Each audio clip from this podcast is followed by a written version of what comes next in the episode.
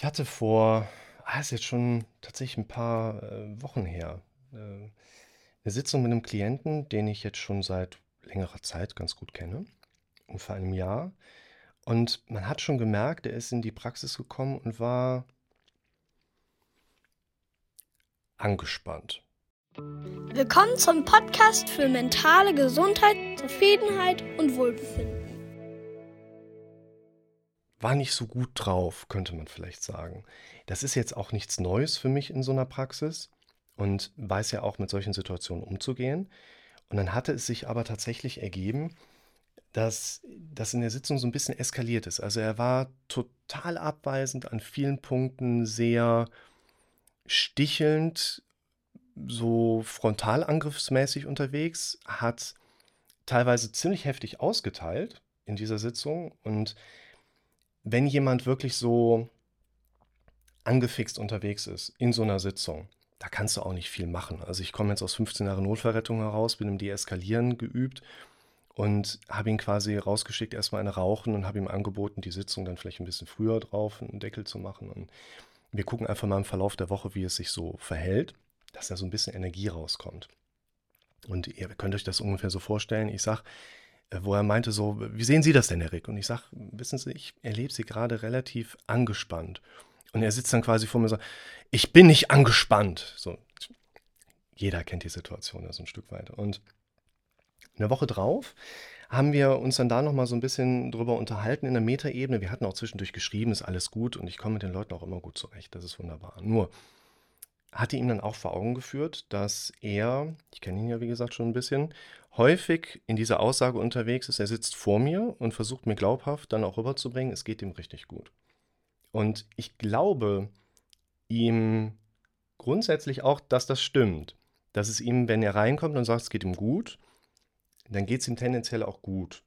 Nur diese, kann sich das vielleicht so vorstellen, diese Distanz zwischen es geht ihm gut und es geht ihm wirklich, sorry, gar nicht gut, die ist relativ eng. Er hat eine relativ enge Bandbreite. Also ich sage mal, das rote Linie, die rote Linie wäre so eine Konfrontationsgrenze.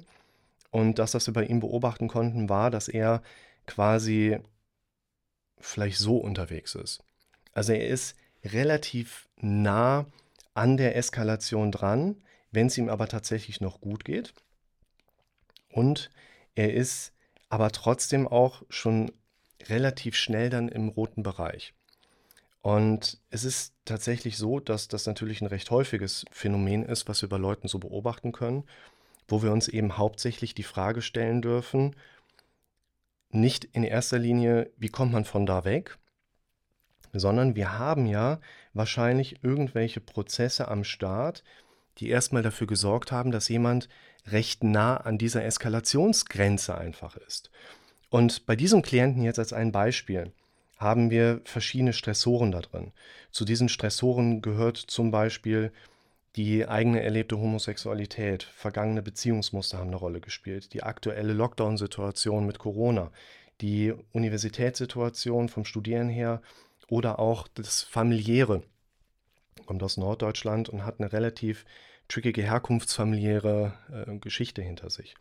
Und es ist auch so, die Woche drauf war er immer noch nicht gut drauf. So richtig. Also er war schon stabiler, aber der war quasi, ich würde mal so vom Gefühl her sagen, hier.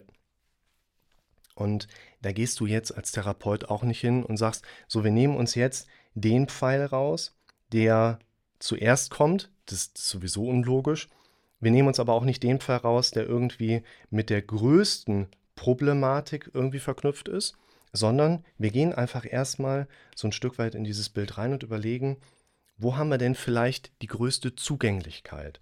Bei diesem Familienkonflikt mit seiner Herkunftsfamilie, hm, das Thema Homosexualität und vergangene Partnerschaften, hm, aber so bei diesem Punkt, wie ist das denn aktuell mit der nächsten Prüfung? Vielleicht können wir so ein bisschen mehr Funktionalität in das Lernen reinbringen, wieder so diese Greifbarkeit, vielleicht auch mal Studentenbude einfach so ein bisschen aufräumen und so weiter und so fort.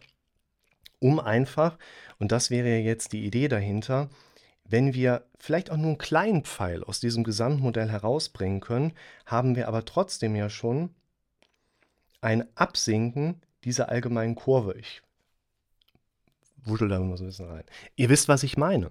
Das heißt, wir dürfen für uns eben auch reflektieren, und das finde ich ist ein sehr schönes Beispiel dafür, dass auch wenn es mir gut geht und wenn es mir schlecht geht, ich vielleicht manchmal das Problem habe, dass ich einfach immer noch Zufälle, zu viele Stressoren mit da drin habe, die mich immer wieder an so eine Eskalationsgrenze bringen.